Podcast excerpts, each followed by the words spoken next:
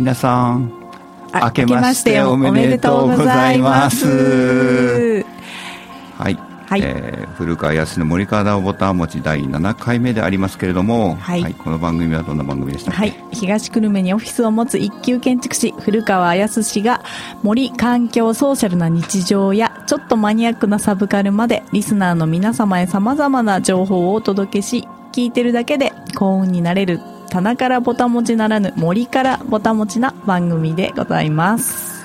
そうですね、はい。えーっと新年明けましてさ、えー新年最初の、放送なんですけれども、ですね。えーっとこの番組はね皆さんからのメールをですね、はい。えーっとおお待ちしています。そうですね。はい。お便りの宛先は、メール854アットマーク FM 東久留米 .com。えー、ファックスは050 52413861です。えーお名前と懸命に森ボタと添えて、えーあの、送っていただければと思います。はい、あの皆さんねあの FM ラジオで聞いてくださってる方もいると思うんですけども、はい FM プラプラというアプリで、うんえも聞けますしパソコンの方はね、ええー FM 東久留米のページからこの番組を聞くことができますので、えーそこからもねメールあの送れますよそうですね。ということではい。あのどうですか、えー明けましておめでとうのええ。4月、1月4日なんですけねれども、4日、まだ4日です。はい。お正月どんな風に過ごしてました？はい。いや、あの、毎年、あの、まあ、帰省というかね、あうの、ん。主人の、あの、実家の大阪の方に帰省してたんですけど、はいはいえー今年は移動ね、しないようにということで、まあ、うん。あのー引っ越したばかりの家でですね、まあ、うん家の準備と、まあ、おせちですね、お料理の準備とって、初めて一人で。おせち料理って大変だよね、そうですね。準備が大変だなっていうイメージがあってそうそうそうそう何日もかけて皆さん作りますよね、うん、結構ね、大晦日に、あの、うん。まあ、大体、あの、実家にいた頃は中心蔵を見ながら、あの中煮物とね、あの、うん。ナマスとね、こう作っていってましたけどね、まあ、うん。それをなんだ？今年は全部一人でやったってこと？うん、それはだからちょっとはしょるわけですね。子供とほら遊ばなきゃいけないから、ナマスは作った。あとははちょっとこう豆とかはこう買ってきたりして、黒豆はね美味しいの売ってるから、ね、うんまたね、おせちね、子供はあんまり食べないんですよね。そうだから食べるものを、うん、選ぶのがね、おせちってさでも地方によって随分いろいろ違うじゃない？ああ、そうみたいですね。大阪はどうなんだろうな。ああ、大阪ね、あの、うん、まあでも、あの、ご実家の方が、もともとは、おあの義理のお母さんは、あの福島の方なので、うん。まあ、お餅が丸いっていうのはあるんですけど、うん。あとは大阪すすごく大阪っていうわけじゃないんだと思うんですよね、ううん。んいろいろミックスっていうかね。なるほどね、うん。そうね。今おせちって言ってもいろいろだもんね。ね高級おせちね多分取り寄せた方とか結構今年は多かったんじゃないかなと思いますけどね。ステイホームでね。そうステイホームだから。ううんんなんかまあ1年の計は元旦にありで、うん。今日4日ですけどもどうですか？2021年。ええ。こんな年にしたいなとかってあります？そうですね。もうすごくあの自分ごとになっちゃうんですけど、まあ、家がねあの、まあ、中古のお家なんですけど、まだちょっと手入れがはい。とあの行き届いてないところがあるのでえ大丈夫ですか？リフォームの会社ではなかったでしたっけ、まあね、今夜の白羽釜ですよね。完全に、えなるほどね。ーやりたいことたくさんあるんですけど、うん、ちょっと和室があるので、うん。あの私ちょっとお茶が好きであの茶道ですね、はい。あの好きでやってるんで、まあ、うん。茶室的なものを、うんまあ、先生に早く席開きしろと 言われてるわけですがそね。それと、まあ、路地とかね、うん。あのこう石の上歩いていって、はいはいはいあのお上手を使ってってこう、洗ってね。で、茶室に入るみたいなね、そういったような雰囲気をちょっとか作っていきたいんですけど。いいですね。でもなんか、うん。おお茶ってすごくお正月っぽいね。そうですね。初釜とか行ったりするでしょ、そうそうそうそうそう、ね。うん。あのとても大切なんだよね初釜ってね。そうですね。車中がまあ集まってうん。先生にご挨拶っていうようなことからやってるらしいんですけどね、あのお茶をねやっておられたっていうのはあの、そうだなうん。はい。なんだろう。ええ。えっとどうずいぶん長いんですか？えー、と高校で茶道部に入ってそれからもう長いんですよ。何年って聞いたらいかんけど。何年になるんですよ。これねにまあまあまあまあ。だから10年20年みたいな。あーそんな感じね。うん。あーそうそうそう。えーじゃあもうお茶欠かせないですね。もうやめられないんですよね。和服着たりするんだね。そうですね。あいいな、はい。和服着るってかなんか憧れますね。あ着てください。男性ね着るとかっこいいですからね。ねあれなんだよね、うん。ずっと和服に憧れてるんだけど、えー。なかなかチャンスがなくて着物うやっぱり好きな方々と、まあな会う機会もあってね。はいはい。和服機会ねちょっと探してるんですよって言うと皆さんいい情報くださるんだけどうん。なかなかなかなか。背がね古川さん高いのでうん。丈男性は丈ぴったりで着るんですけど、うん。あのちょっと探せばあるかな、なるほどね、うん。あじゃあ今度ちょっと相談乗ってください、うん、ぜひね嬉しいななんか。あの、ううんお茶もいいですね。さ探してあげたいな、うん。でも普通の和室をさ茶ええ。室にするってちょっと大変そうだけど、うんうんうん。まあそこまでねあの、なんでしょうかね。コマみみたいなね、わびさびそこまでこう草案のってまではいかない、まあ今ある普通の茶室に、まあ釜あの、うん。炉を切って。ロー切るんだ。炉を切りたいですね、うん。風呂じゃなくて、うん、風呂もあるけど、やっぱ炉もやあてか皆さんね風呂ってわかりますか？みたいな。あそうですよね。風呂うん風の炉って書いてですね。まあもともとはあのー中国のあの、うん。ふ風呂から始まってるんです。あの釜がね、うん。えー畳の上に板敷いて、うん。その上に炭を入れるこう入れ物っていうかね、ほうん、その上に釜をかけるんですね。なるほどね、うん、あのどこでも持っていけるわけですよね、あのうん、そういったのであのもともとはお茶を立ててて、ね。炉を切ったのは利休さんの前からだけど、うんまあ、日本に入ってきてから炉を切るようになった。あローって日本独特なんだそういう意味だと思いますね。うん。うんだからそのローを切らないと茶室にならないと思われてる方もいるかもしれませんけど、うん。そういうふうに携帯式のローみたいなものが、まあ、うん。そんなこと言っちゃうと怒られるかな、まあ、あるっていうことだよね、そう風呂はねあの、うん。あ夏なんですね、あの5月に書風呂っていうんですけど、風呂が始まって、うん。あの10 11月に炉に変えるんですけどあー。5月から10月までは風呂。あで季節があるんだ、ええ、そうです。11月に炉開きをしてずっとしあの 4, 月、うん、と4月までですね。あの炉の中でやるわけです。まあ、じゃあぜひ今年はですね そうですね。はいあのはい。えっと、お茶室を完成させていただいて、頑張りたいと僕もちょっとお邪魔させていただいてね、うんもし体験させご協力てもらえれば。をねお願いできればな なんてね思ってますというわけで今年最初の曲、僕ちょっと選ばせていただいたんですけれども、はい。あのブルース・スプリングスティーンってねええ。ちょっとかっこいいロックンローラーがいるんですけどうん。まあ、彼のデビュー作というか、まあ、メガヒットの一つですね。はい「えー、ボーン・トゥ・ラン」聴いてください。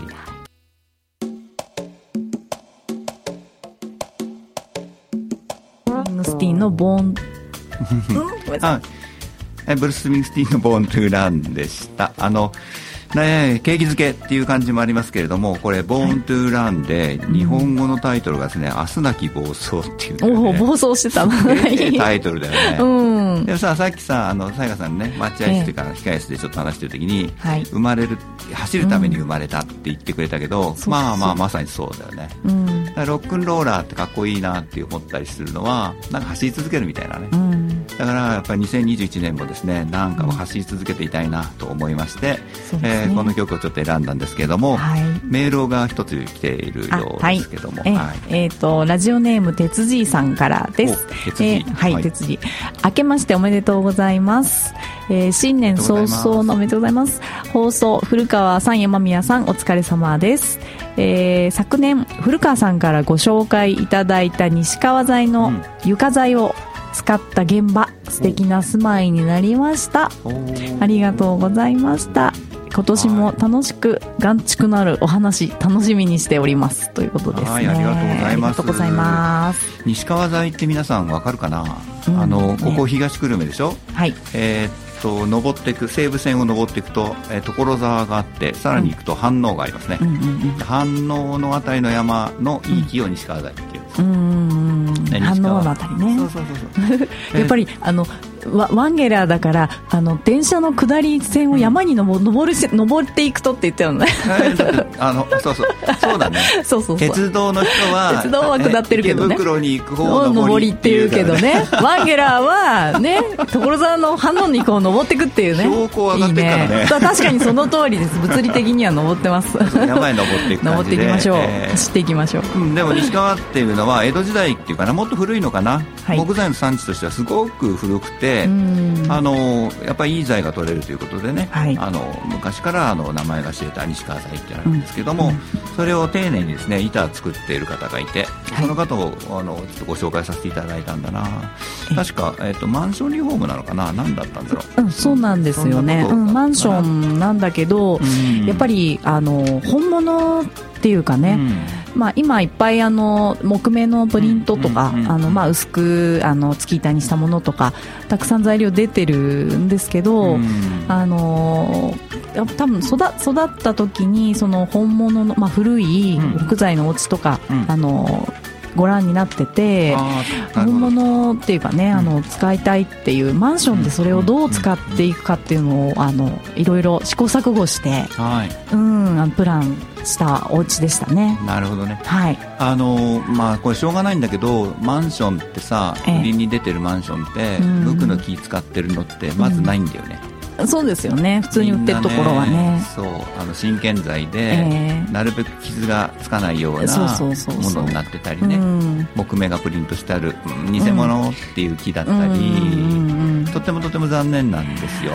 そうなんかやっぱりね、あのー使う方も最近あのね、うん。本物の床住んでた方もいらっしゃると思うけど、うん。使ってみるとちょっと使い方が違うじゃないですかね、はいはいはい。あのホットカーペットでうん。こう狂っちゃったりとか、うん。やっぱクレームも怖いものもあっておそらくたあの、ね、作って売ってるマンションさんではあまりね無垢の木は使ってないね。同じくね縦売りもそうなんですよ。はいはいそうですね。あの絶対無垢の木使わないんだよね、うん残念だよね、はい。で木の家欲しいっていう人とか、ええ。特にそのマンションだと、うん。駅が近いとか、うん。まあ、利便性がすごくいいじゃない、そうですよね。ね、あと、まあ、資産価値みたいなお話もあるしね、うんうん。あのまあやっぱり選択肢としてマンションを選ぶっていうのはすごく、うん。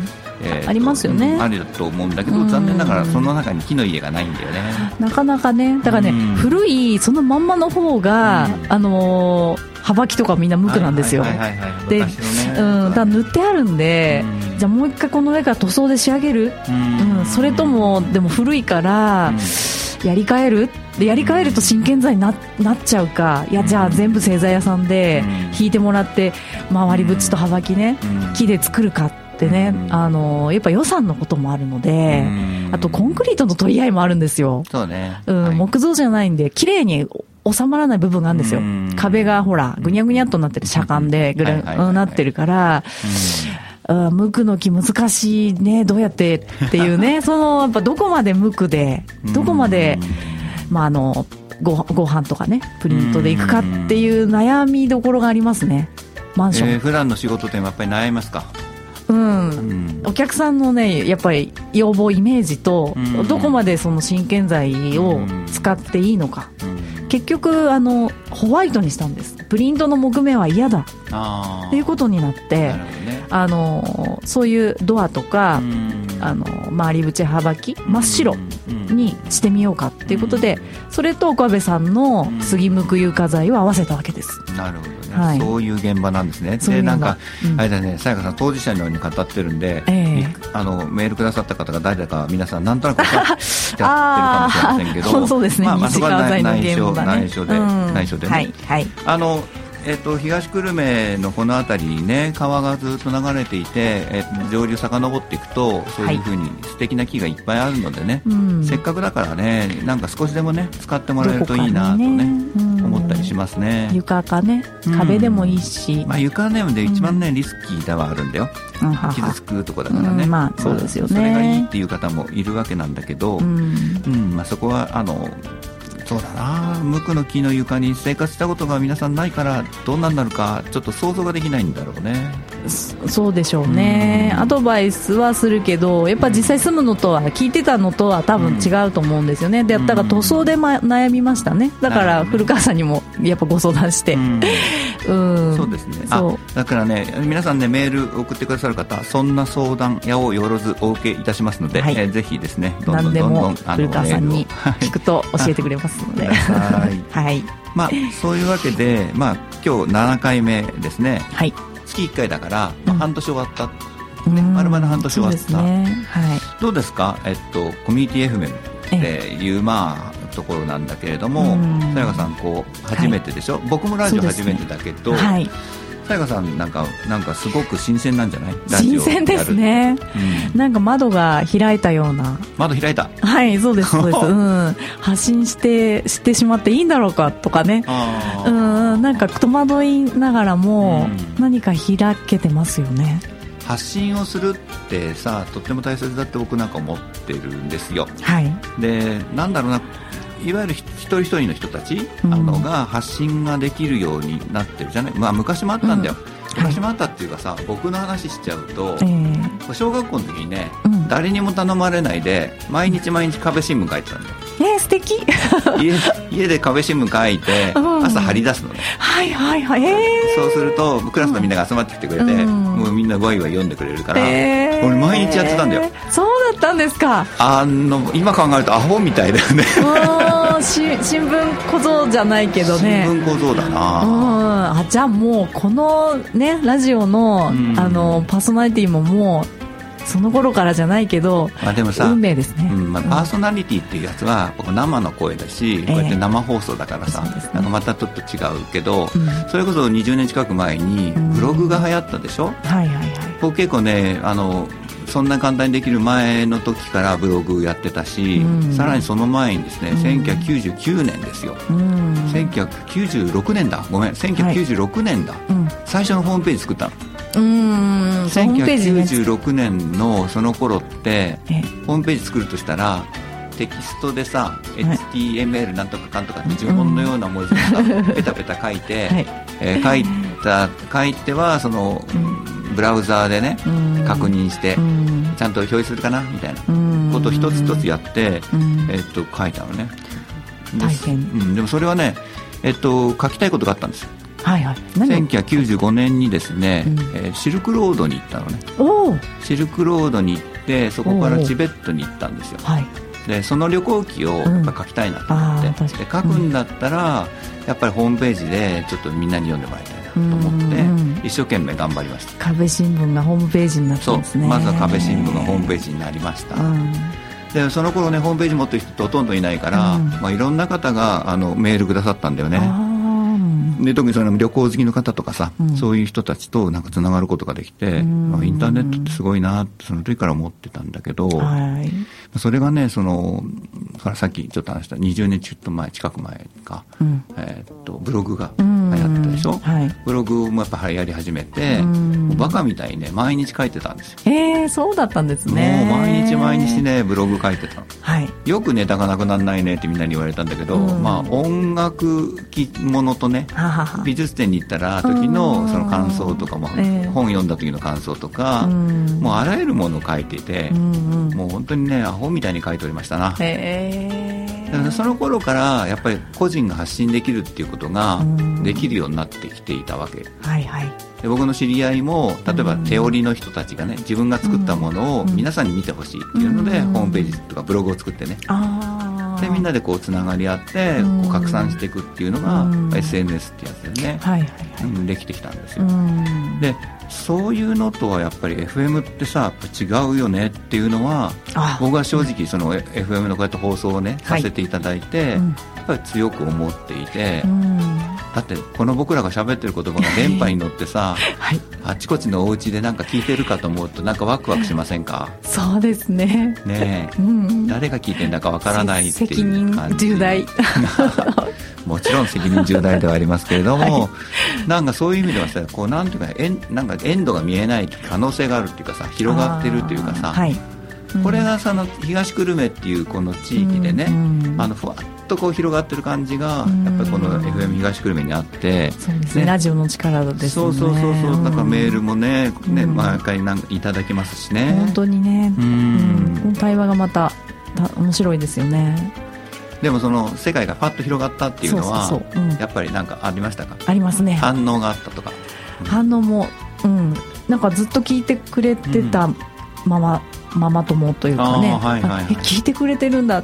でうんうんうん。幼稚園行ってその彼女の息子さんに会うと「聞いてるよ」とか言ってくれる、おお息子さんが聞いてる、ドキドキだねそれもね。うん。そうなんですよね。うん。聞いてくれる人がいるんだっていう。なるほどね、うん。あの聞いてくれる人がいるっていうのはすごい素敵だしやっぱり知らない人が聞いてくれてるのもあるけど、やっぱさ今なんかうん小学生かなんかになりたい職業って言ったら、うん。YouTuber になりたはいいはいはい。はいって、いう話があったりするじゃん、うん。あのうん面白いよね。そうですね。YouTuber って仕事なんだとかさ、うん。まあ、食べてる人もね。いるみたいですけど、ね、そうなるにはすごい。ほんの一握りのっていうことでしょうただ逆に言うとあのうちの子供なんかもねね。テレビは最近あんまり見ない。うん。で何見てるかって YouTube 見てんだよ。えー。そういう有名な YouTuber のうん。なんかゲームを面白く解説してくれる人とかうんうんうんうんいろいろ毎回不思議なとこんな遊びみたいなチャチャレンジする人とかそうですよね、うん。でそれがね定期的にある程度定期的に発信されるのをうん。毎回欠かさず見て。フォローしてる人のね。そうそうそうそうそう。うん。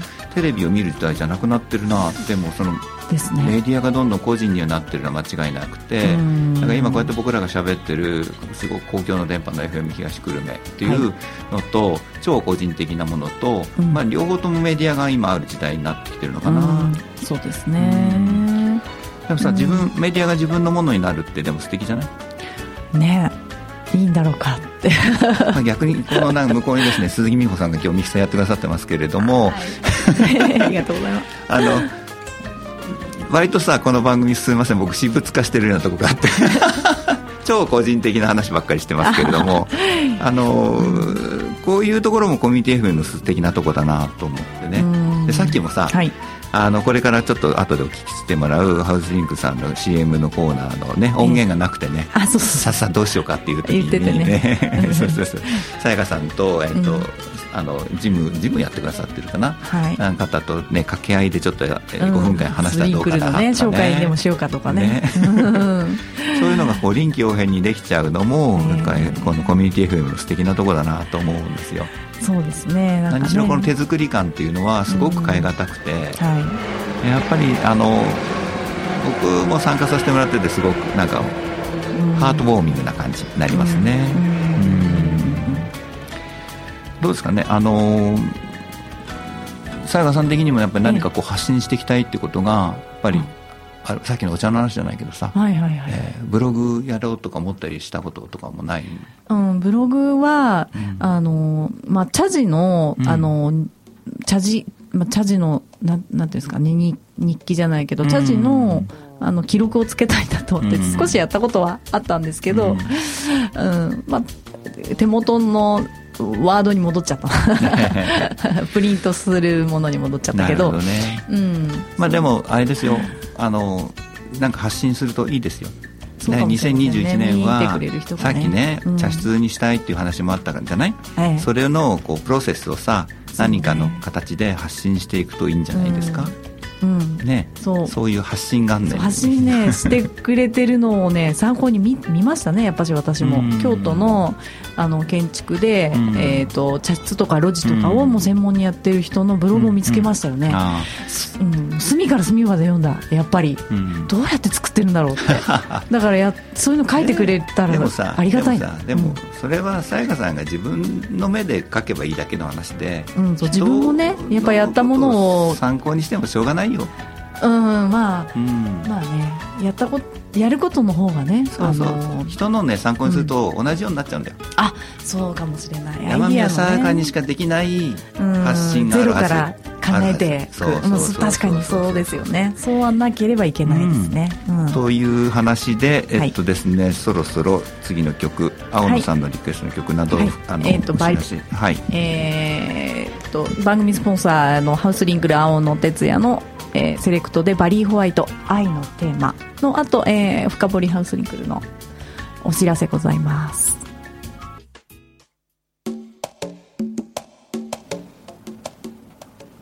はい、えーお聞きいただいたのはバリーホワイトの愛のテーマでした。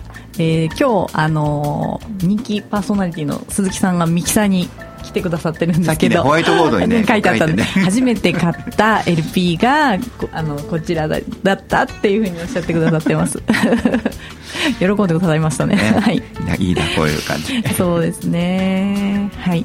えー、では、えっ、と、ハウスリンクルの提供でお送りしております。も古川康の森からぼたもち、メールが届いておりますのでご紹介します、えーラジオネーム6662さんいつもありがとうございます、えー古川さんにさやかさんそしてハウスリンクルの神父様 あけまして ずっと聞いてくださってるからね、えーおめでとうございます。おめでとうございます。この番組はもう半年経つんですね、えー月に1回なんで今日を入れて今年は最低でも12回聞けるんですね。毎回楽しみに聞いていますからね。ありがとうございありがとうございます。そういえば、二人は東久留米に名木百選ってあるのをご存知でしょうか、うん、自分は去年知ったんですよね。市のホームページからも確認できます。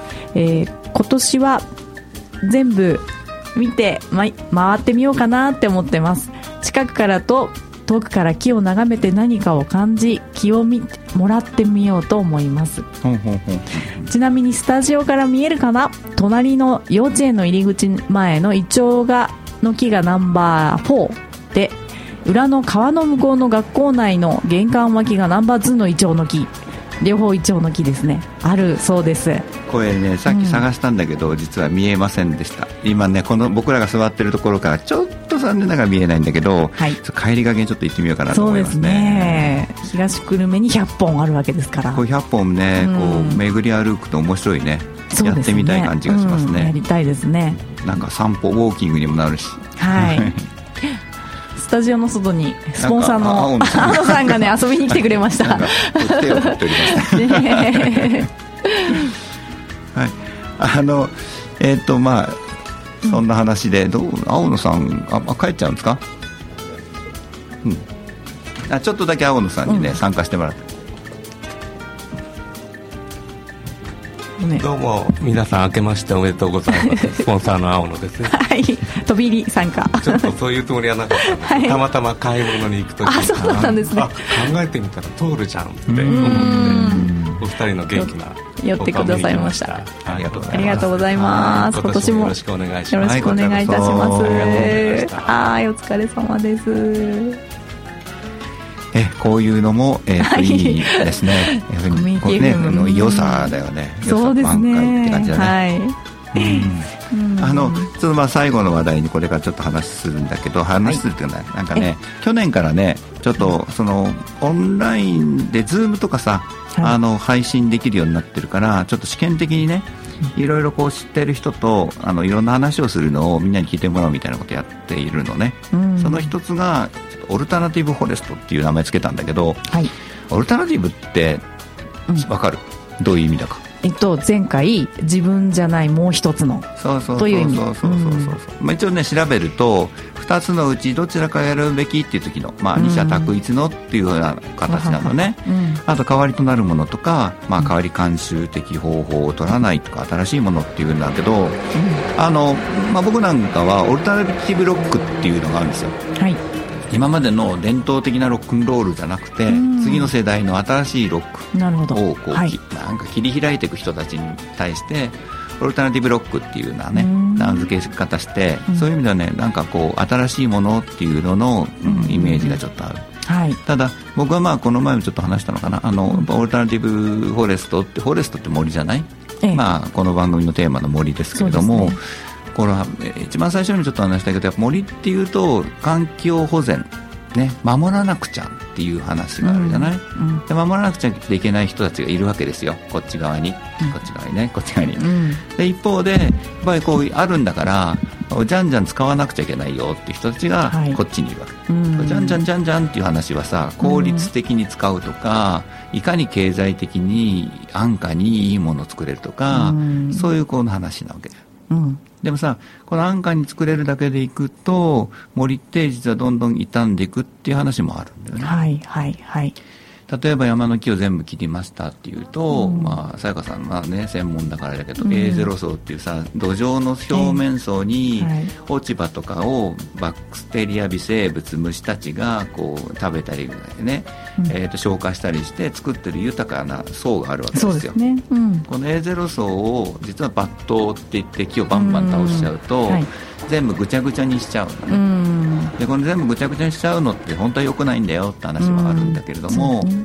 効率優先で木を切るって考えると、うん。まあ、そんなお金もないしじゃあね一番安くどうやって切ろうかなっていうと、もう構わずにバタバタバタバタって切って、うん。切った後の山見るとああ、うん。荒れてるみたいなうね、んまあ、それも一つの林業でもあるんですよ。そうですね。コストをかけないでうん。山の木を切ってきて、うん。できるだけ安価にリーズナブルな値段でうん。皆さんに提供しようというね、うん。でもこういう人たちのやってることって、うん。自然環境のためには良くない面があったりするまあちょっとショックはねありますよね。ううん。んでショックしお起こさなくちゃいけないってこともあるじゃん。か乱っていうかさ、うん。まあいろいろあるんだけど、あまああります。自然界にももちろんショックありますからね。でもやっぱりこっちの環境を保全する人たちにとってみるとあ山が泣いてるとかっていうわけよ。うん。あまあ見ちゃうとそうかもしれませんね。で山が泣いてるって人たちはうん。木は切っちゃいけませんとかってなるでしょ、うん極端な話ね、そうね。はい。今すごく極端な2つの話をしたんだけど、うん。山を守っている人たちはやっぱり山こそが、えー人類よりも先にあったわけだし、うん。私たち人類は山の恵みをねないがしろにしてはいけませんっていうかな、うん。えー森林な環境を大切にしなくちゃいけませんという思いがあるわけじゃない、うん。そうするとそのバッタバッタ切る人たちはダメなわけようん。選択肢としてはいちゃいけないっていうかそっちはメインストリームじゃなくて自分たちの森を守るっていう方がメインストリームなんだよ。うん。って思そうと、うん。ね。そういう人たちにとってみると、その山でバッタバタ切ってる人たちがオルタナティブなんですよ、うんね。うん。でも山でバッタバタ切ってるというか、うん木をどんどん使おうっていう人たちにすると、うん。そんなこと言ってらんないよって見方があって、うん。ですね。こっち側でさ山を切るなとかって手をつないでさ、山当選棒してるみたいな人変な人に見えるね。多分ね。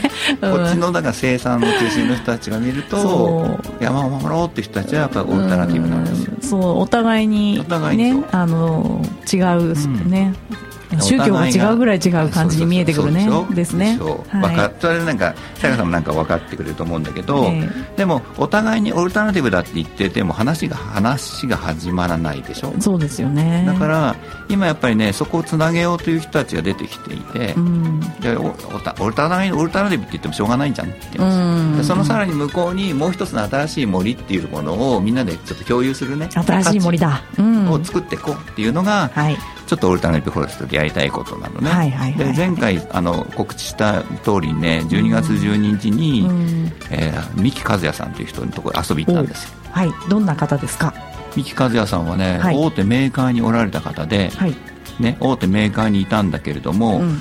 あの脱サラしてねお森を始めたっていう。おーはいだからそのへ森の中にね穴をいっぱい掘って、うん。炭を入れてね、微生物とか土中環境を整えるっていうのをうん。丁寧にやってる、へでそんな林業業やってるんです。よああ林業でやってるんですか？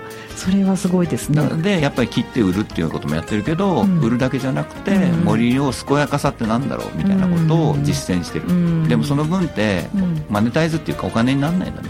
なかなかそそうですよね。ううんだからそのお金にならないところとやっぱお金になるところをバランスよくやっていかなくちゃやっぱいけなくて、うん。そうしないと生きていけないじゃん僕たちそうですよね。僕たちやっぱり生きていかなくちゃいけないわけだからうん。林業やってる人はあの収入なくてもいいなんてそんなことはなりません。ね。そうです。ぱ収入ちゃんとないといけないかならそういう人たちをやっぱりこれからもどんどん紹介していきたいなと思っているんですね、うんうんうんはい。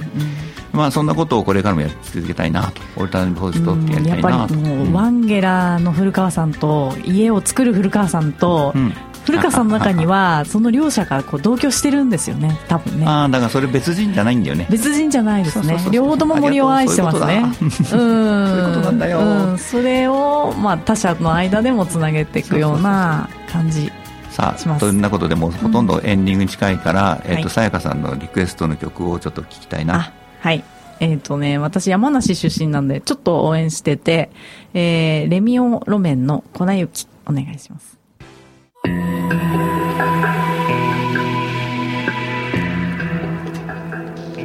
い、お聴きいただいたのはレミオ路面の粉雪でした。はいあのいい曲ですよね。なんかね、レミオローメンの中で僕もやっぱ一番好きだなこれ曲ね。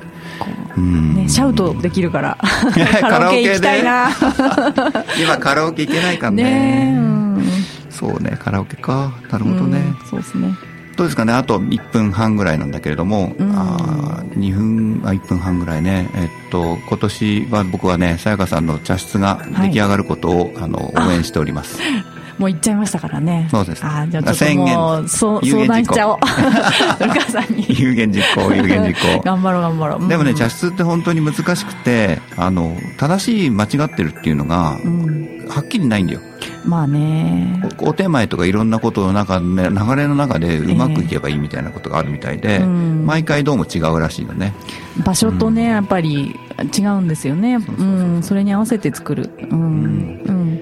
あと、そうだね、さっきね、66623さんからいただいた、はい。えー東久留米の名木百選。うん。これね、僕もすごい気になります。うん。ので、調べて、はい。ちょっと、僕もちょっと歩いてみたいな。そうですね。ね、こんな企画も森ボタでできるといいんだよね、本当はね。ああ。オフラインでね中継みたいな。あそうそうそうそう一人外に行くやつですねとかね。お天気のあれみたいに。オンラインだ。だけじゃなくて、オフ、オフ会みたいな感じ。あ、オフ会か。オフ会もいいですね。はいうん。というわけで、そろそろ終わります。はい。はい。というわけで、来月2月1日になりますけれども、よろしくお願いします。よろしくお願いします。はい。森本今年もよろしくお願いします。ありがとうございます。